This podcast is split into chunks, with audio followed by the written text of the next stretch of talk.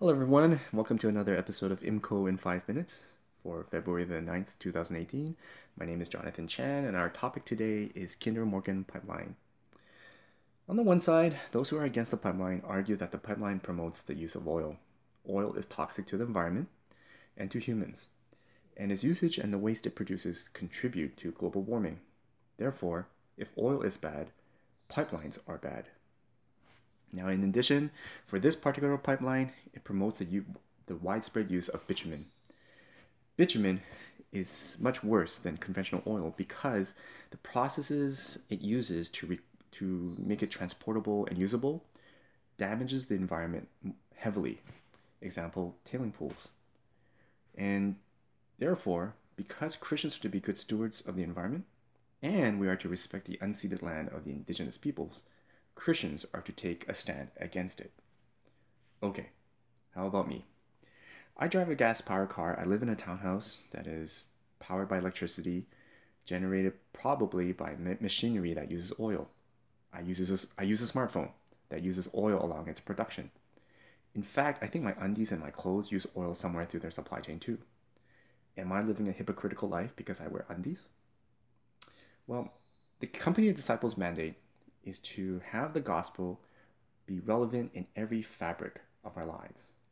If oil is part of my life, by golly, the gospel should have a say.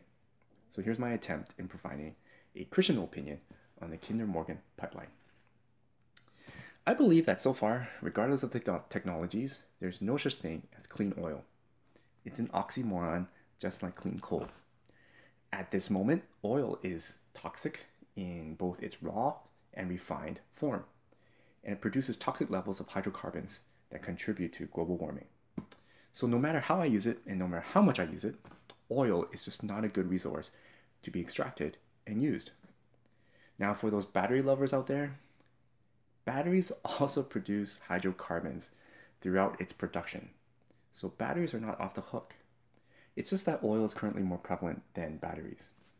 But I'm sure later on, when Elon's Model 3s become more prevalent, oil usage becomes less of a less usage, batteries will be on the headline as well.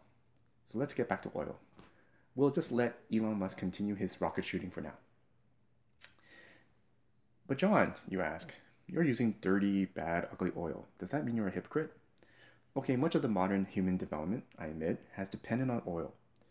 But I ask, does it need to be like that in the future human development? Yes, I still need to drive, and much of my life is dependent on oil.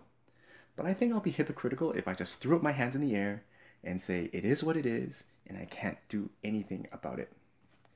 I'm a hypocrite if I admit defeat and allow the current economy and my current lifestyle centered on oil to be my master and not Jesus Christ my Lord. I'm a hypocrite if I serve the economy and worship the market as a God. Jesus Christ died and rose for our freedom from brokenness and the enslavements of a fallen world. If we believe this wholeheartedly as Christians, then yes, we are hypocrites if we allow oil and its economy enslave us and lord over us. Our use of oil is part of a fallen world. If we remain complacent and not find ways to innovate, not look for ways to create new technologies, and not be engaged in finding and creating new jobs to employ those who may be displaced by the reduction of oil usage, then yes, if we continually allow oil and the oil economy to remain as our master, we are hypocrites. So, how does this look practically? For me, use less oil. My wife and I are now committed in being active in looking at the products we use. We are determined not to throw our hands in the air and claim defeat. We believe that because Jesus lives and has inaugurated a new kingdom and a new earth that is breaking through, the possibility of us reducing the use of oil in our lives is very attainable in the near future. And we also believe our sisters and brothers in Christ, whose livelihoods are dependent on oil, will be looked after by God as well, whether it be through our direct engagement or indirectly. Paul said in Philippians, salvation is a continuing process of working out, and so is our lives that are dependent on oil. I need to keep working out this new life without oil.